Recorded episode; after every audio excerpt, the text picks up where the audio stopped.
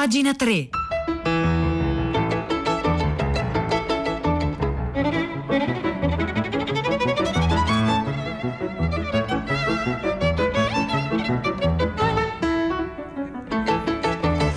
Buongiorno, buongiorno, un caro saluto da Edoardo Camurri e benvenuti anche questa mattina a pagina 3, la nostra rassegna stampa delle pagine culturali dei quotidiani, delle riviste e del web. Oggi è mercoledì 18 novembre e sono le 9 e 3 minuti e noi iniziamo immediatamente la nostra puntata eh, facendo attenzione, ve lo dico da subito, ai fraintendimenti. Quante volte incappiamo in un fraintendimento? Ecco, potete raccontarci i vostri celebri, memorabili fraintendimenti se volete al 335 5634 296. E perché parliamo di fraintendimenti? Intanto perché ce n'è subito uno eh, evidente, eh, simpaticamente evidente, ci mancherebbe altro, nell'articolo con cui apriamo la nostra rassegna stampa, un articolo che troviamo su internazionale.it, lo ha scritto David Robson, ehm, l'articolo è stato pubblicato da New Scientist e, e il fraintendimento è il seguente, il titolo è questo, l'evoluzione rivoluzione spiega perché il distanziamento sociale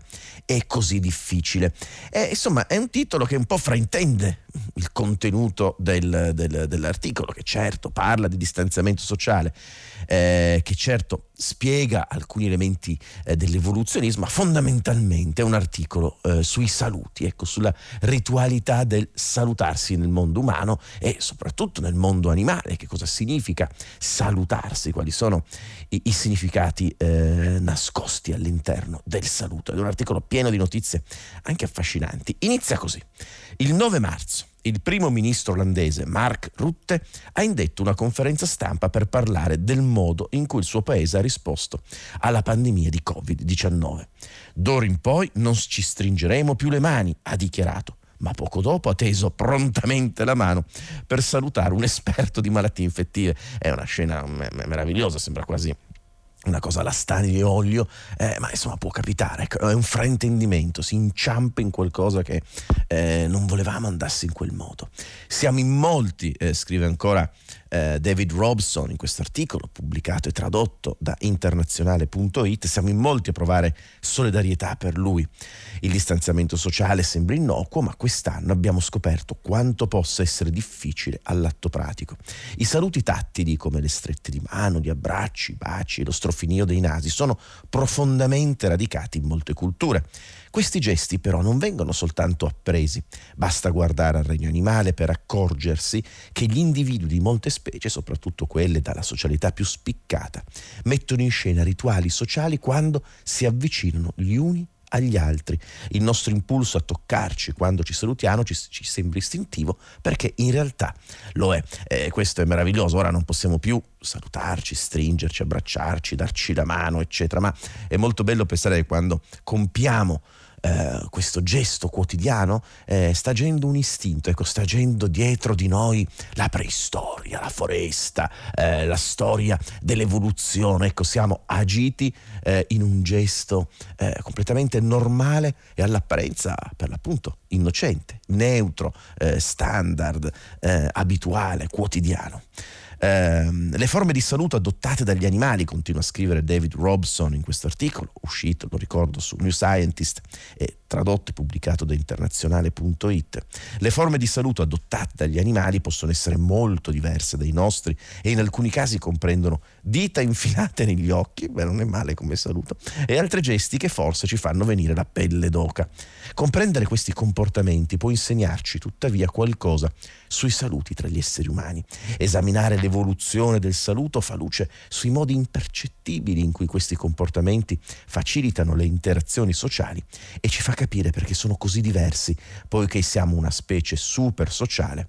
Non c'è da stupirsi se molti di noi fanno fatica ad adeguarsi alla nuova normalità. La buona notizia però è che abbiamo dato prova di essere maestri nell'adattare i nostri saluti a nuove situazioni. Ecco, da questo momento in poi L'articolo di David Robson su internazionale.it è un elenco eh, di esempi nel mondo naturale eh, di vari saluti, ehm, come si salutano i ratti, come si salutano i cani e i gatti, ehm, come si salutano per esempio i primati più simili a noi, molti dei quali, leggo ancora dall'articolo di David Robson, eh, pare usino segnali ritualizzati per orientarsi nelle relazioni sociali.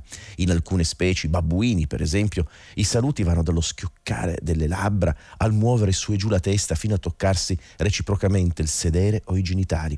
Alcuni babbuini addirittura eseguono insieme una sorta di conga, hanno un modo davvero singolare di salutarsi, un maschio si avvicina all'altro e gli afferri posteriori e poi inizia a camminare. Ecco, tutto questo, come dire, ehm, racconta ciò che noi vediamo poi nel mondo, nel mondo naturale. Ecco, ma ci sono eh, alcuni aspetti interessanti che vengono raccontati.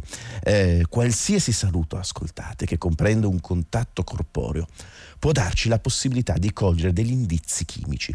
Sebbene l'esistenza di feromoni umani sia dibattuta, la ricerca suggerisce, e qui Robson parla di alcune ricerche eh, in questo campo, che potremmo essere in grado di valutare il grado di salute e fertilità di un'altra persona da elementi presenti nella saliva, il che fornirebbe una possibile base razionale per lo strano fenomeno del bacio romantico.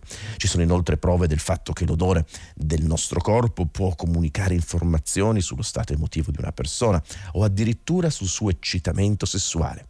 I nostri saluti possono darci la possibilità di assaggiare questi aromi senza annusare apertamente il corpo di una persona. Ecco, è come in certe quadriglie, no? questi balli di gruppo in cui ci si pone uno di fronte all'altro, sono eh, forme sublimate, mimetiche della guerra, dell'incontro o del corteggiamento. Anche qui eh, è Schopenhauer che ruggisce all'interno delle nostre convenzioni borghesi e tutto sommato siamo lì, ci salutiamo, ci baciamo, ma ci spiega eh, la ricerca scientifica che agisce quella giungla profonda, no? quel bisogno di quel conatus spinoziano per perpetuare la specie, ehm, quell'elemento eh, dire, che supera, supera la nostra, eh, la nostra individualità.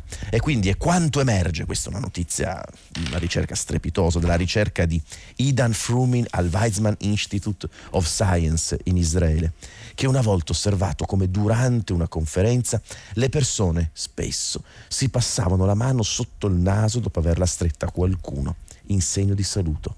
Si è chiesto allora se questo bizzarro rituale avesse la finalità di cogliere una zaffata dell'odore naturale dell'altro. E questo è incredibile. Per verificare quest'idea la sua squadra ha ripreso di nascosto le persone in visita al laboratorio mentre aspettavano di partecipare a un esperimento. Dopo circa tre minuti di attesa, uno scienziato appartenente allo stesso genere del visitatore entrava nella stanza, si presentava e poi usciva. Dal video si vedeva come le persone fossero maggiormente inclini a portarsi la mano al viso se lo scienziato l'aveva stretta e molti si toccavano direttamente il naso dopo l'incontro. Per essere certo che le persone si stessero davvero annusando la mano, Frumin ha dotato un altro gruppo di volontari di un sensore che misurava i loro flussi d'aria nasali. Ecco, quando la mano che era stata stretta vicino al volto del partecipante, questi flussi d'aria raddoppiavano e questo è meraviglioso. Eh, non lo sapevamo, nessuno mai se ne è accorto, ma evidentemente ogni volta che diamo la mano a qualcuno, che lo salutiamo, istintivamente ci portiamo la mano al volto per sentirne l'odore. Ecco, esattamente come i cani e i gatti che si annusano il sedere, noi facciamo questa, eh, questa pratica e questo è stato eh, misurato e visto. Ovviamente tutto questo poi eh, vedete un po', cioè quante volte eh, durante la pandemia che stiamo vivendo dobbiamo ricordarci, uno, di non darci la mano e due, di non metterci la mano sul volto. Ecco, è come se la pandemia stesse rimodulando radicalmente quella giungla dalla quale eh, proveniamo e della quale continuiamo a essere parlati, che continuiamo a fraintendere, eh, a scordarci, eh, continuiamo a non immaginare come realmente presente e ruggente. Ecco, questo è David Robson in questo articolo pubblicato e tradotto da internazionale.it. Allora, se volete, lo abbiamo detto, al 335 5634 296 potete raccontarci qual è il più grande fraintendimento in cui siete incappati, che avete fatto. 335 5634 296.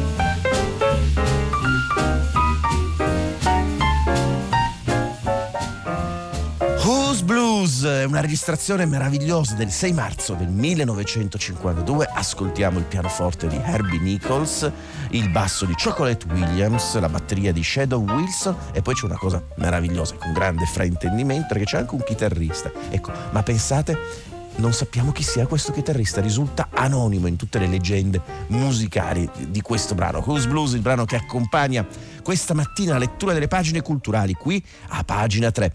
Eh, ci sono molti molti messaggi a proposito di fraintendimenti, qual è il più grande fraintendimento in cui siete incappati? Carola da Torino ci scrive il mio fraintendimento da ragazzina ero convinta che la canzone Una rotonda sul mare fosse dedicata a una donna un po' cicciottella e trovavo la cosa proprio tenera. E eh beh, questo è, non è male, non ci avevo mai pensato, ma d'ora in poi sarà così, potrebbe essere così, almeno in un universo parallelo, nell'immaginazione. Eh, un altro messaggio di un'ascoltatrice o un ascoltatore che si firma Ale. Al lavoro il direttore mi dice con un tono piuttosto agitato, c'è stata una scossa di terremoto, capisco dove ti sei nascosta e rispondo piccato, ero in bagno questa una delle tante incompressioni tra noi. Alla fine mi sono licenziata. Beh, insomma, i fraintendimenti sono sempre anche delle, una specie di macchina per pensare. Quando uno prende fischi per fiaschi, eh, diventa a un certo punto, come dire, la possibilità, si aprono connessioni nuovi, eh, nuove nel racconto, ma potrebbe anche essere pericoloso.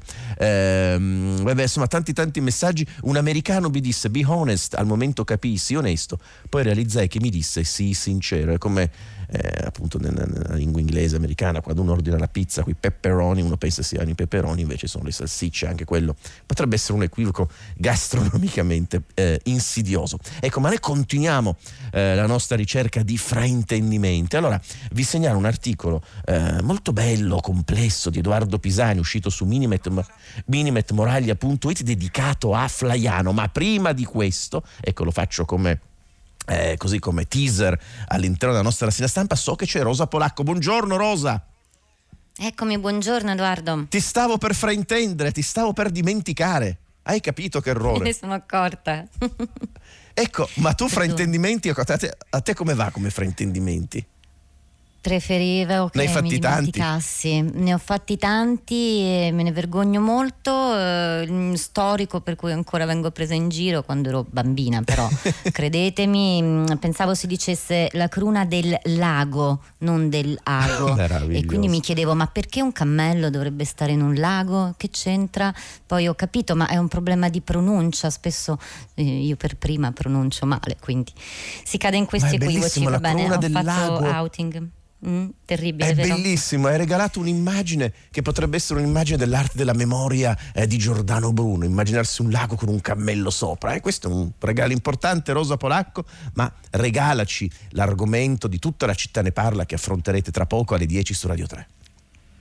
Allora, seguiamo il filo che ci ha indicato Gianna da Genova, l'ultima ascoltatrice che è intervenuta stamattina a prima pagina, che proprio di prima pagina ha voluto parlare, ha scelto di parlare, chiedendosi perché eh, qualcuno, gli ascoltatori, oggi chiamano una trasmissione come prima pagina per partecipare al filo diretto e si è risposta, dice eh, Gianna, probabilmente perché ci interessa il dialogo, che troviamo meno altrove, e cerchiamo un senso di comunità. E allora questa mattina ci interessa approfondire questo, la relazione, che poi è uno dei nostri punti di riferimento del modo certo. di concepire la radio, cioè la relazione tra chi la fa e chi l'ascolta la radio e cerchiamo anche di capire capire come insieme agli altri media che per l'appunto dovrebbero mediare, ma in questi anni di disintermediazione forse qualcosa è cambiato, eh, vediamo allora come, come si disegna la mappa del rapporto e della mediazione tra chi i mezzi di comunicazione li fa e chi ne fruisce.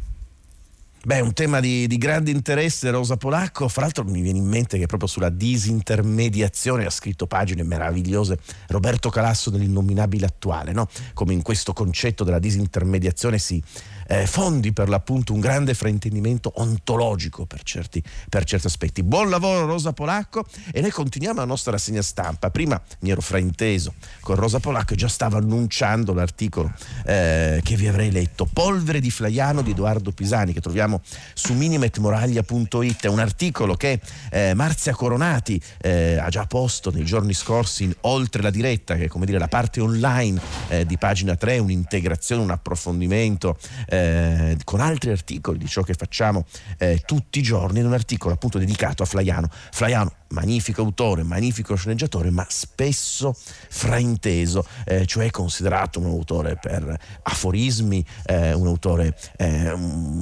pieno di battute e di vizie, di ingegno, di, eccetera. Ma insomma, Flaiano non è soltanto questo, Flaiano è un grande scrittore, malinconico, anche duro eh, e affascinante. Qui eh, Edoardo Pisani, in questo articolo di Minimet Moraglia, appunto ruota, lavora su questo fraintendimento, per esempio ricorda ricorda come la moglie di Flaiano, Rosetta, in una delle poche interviste rilasciate dopo la morte del marito, si lamenta che Flaiano sia spesso ricordato e letto sfogliato, non tanto come un vero scrittore, bensì come un battutista più o meno mordace, negandogli ogni profondità che non sia ridanciano, cattiva o caustica o epigrammatica, comunque minore, mentre il suo stile, la sua malinconia nei romanzi e nei racconti, negli appunti, nei testi teatrali, nelle rare magnifiche poesie e talora nelle sceneggiature è altro, è anche racconto e visione, desolazione, rimpianto di ciò che non è mai stato e di ciò che non si ripeterà. Eh, così eh, molto giustamente eh, Edoardo Pisani eh, scrive di Ennio Flaiano su minimetmoraglia.it cercando un po' così di ristabilire, di salvare Salviano, eh, eh, Flaiano da questi fraintendimenti. E voi, qual è il più grande fraintendimento in cui siete incappati? 335 5634 296.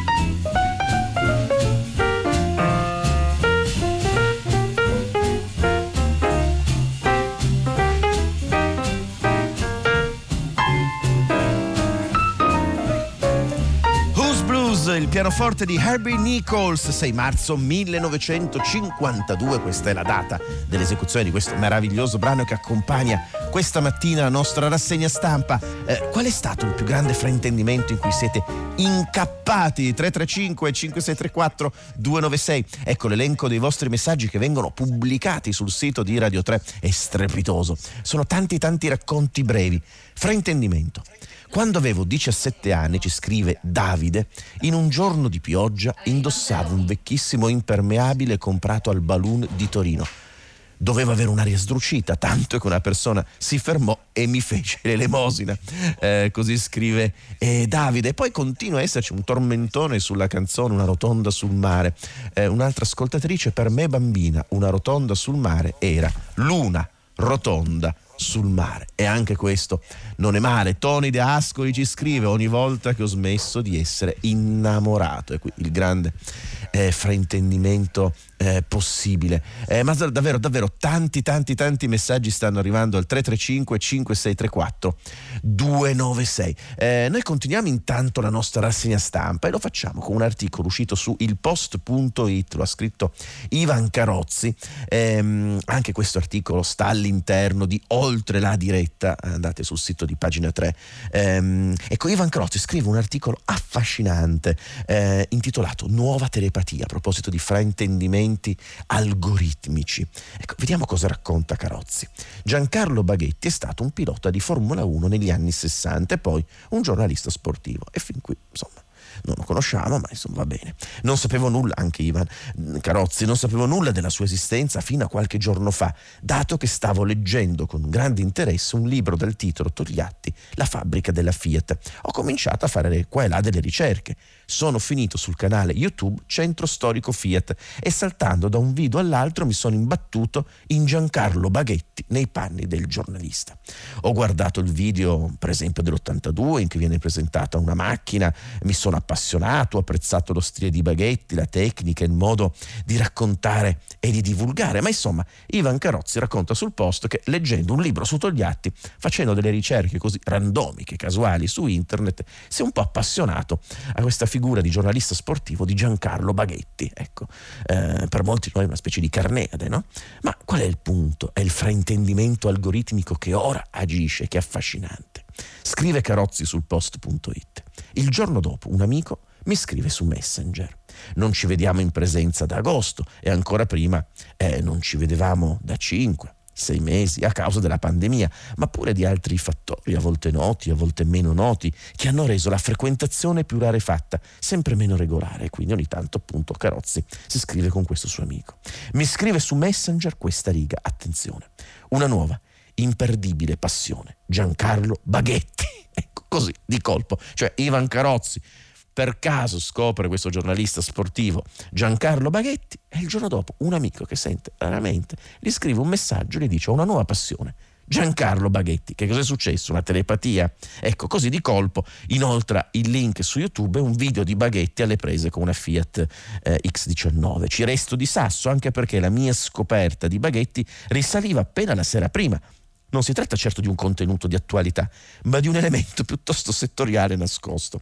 Per imbattersi in un video di Baghetti occorre essere appassionati di auto o forse fruitori di contenuti genericamente retro. E, oppure, come nel mio caso, arrivarci per strade fortuite, laterali. È come se la mente, ovvero i dati e la cronologia, Buongiorno, benvenuti. fossero stati Buongiorno catturati da un mentalista o da un hacker inconsapevoli che senza volerlo hanno posato il piede lì dove si era stampata la mia orma e una bava dei miei pensieri, dei dati generati Pronto, dalle pronto, mie ricerche online benvenuti. era rimasta Ok. congelata a mezz'aria. Sì, sento tutto. Ma ciò che mi stupisce è che non è la prima volta che mi Grazie. capita una coincidenza del genere.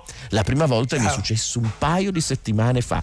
Ecco, sempre su Messenger. E qui eh, continua a raccontare Ivan Carozzi questo strano, inquietante fenomeno di telepatia. E fra l'altro anche, anche adesso, mentre io sto conducendo e da casa sentivo nelle mie cusse, cuffie delle voci, qualche collegamento, anche qui un fraintendimento possibile di quello eh, che sta capitando. Quindi noi continuiamo all'interno di questa logica 335 5634 296 raccontateci in quali fraintendimenti siete incappati.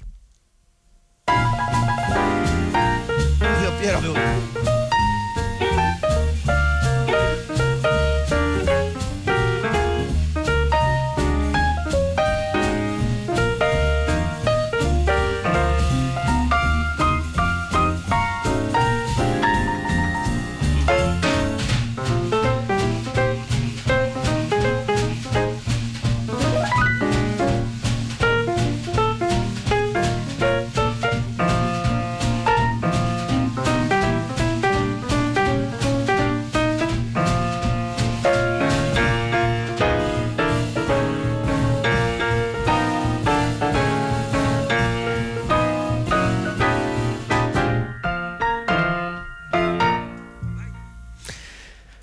Herbie Nichols al piano 335 5634 296 e stiamo raccogliendo i vostri nostri fraintendimenti. Eh, ce ne sono davvero di divertenti. Stefano da Venezia, io da piccolo pensavo che si dicesse Robbie Nud e non Robin Hood. Freud sarebbe stato felice. Beh, insomma, ma anche e soprattutto l'inconscio sarebbe stato felice. Freud avrebbe raccolto questa informazione felice dall'inconscio.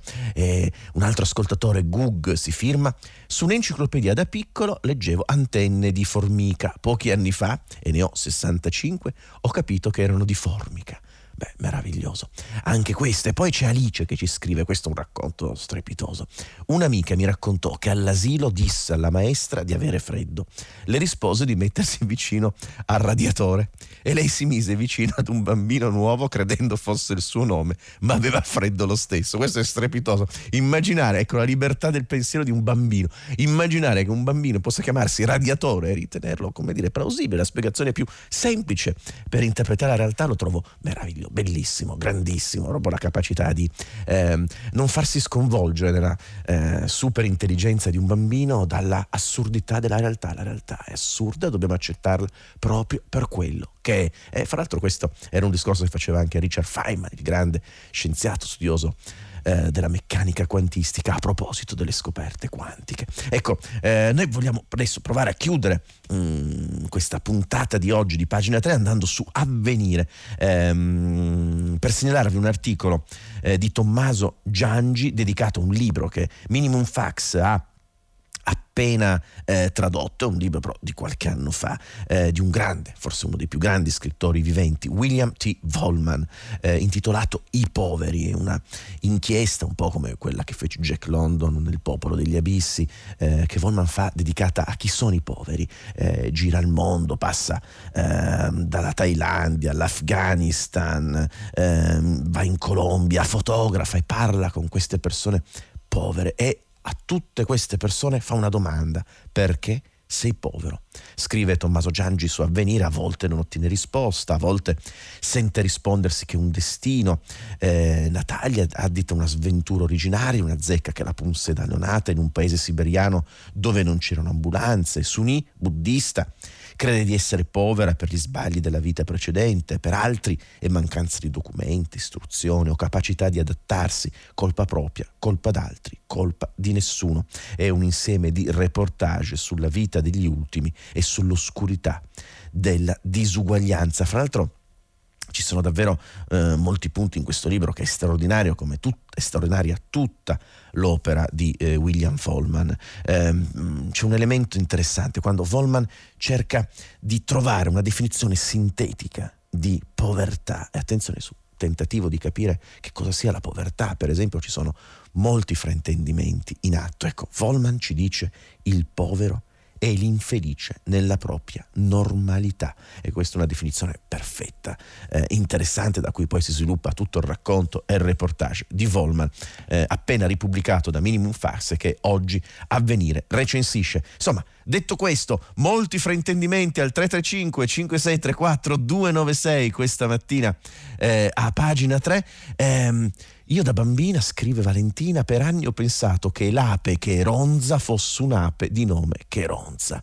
Bellissimo. Una mia amica invece per anni ha pensato che si dicesse dormire da ghiaccio anziché addiaccio e non comprendeva bene il perché. Vabbè, insomma, davvero tanti il perché, ecco, sto per dire non il perché, ma il perché come il pavimento, non comprendeva bene il pavimento. Vabbè, insomma, troppi fraintendimenti, è meglio liberarcene insieme a Fabio Melis alla console, Marzia Coronati in redazione, Piero Pugliesi in regia e Maria Chiara Beranec alla cura della nostra rassegna stampa. Vi do appuntamento con me, con Edoardo Camuri e soprattutto con Pagina 3 domani mattina alle 9 come sempre. Grazie.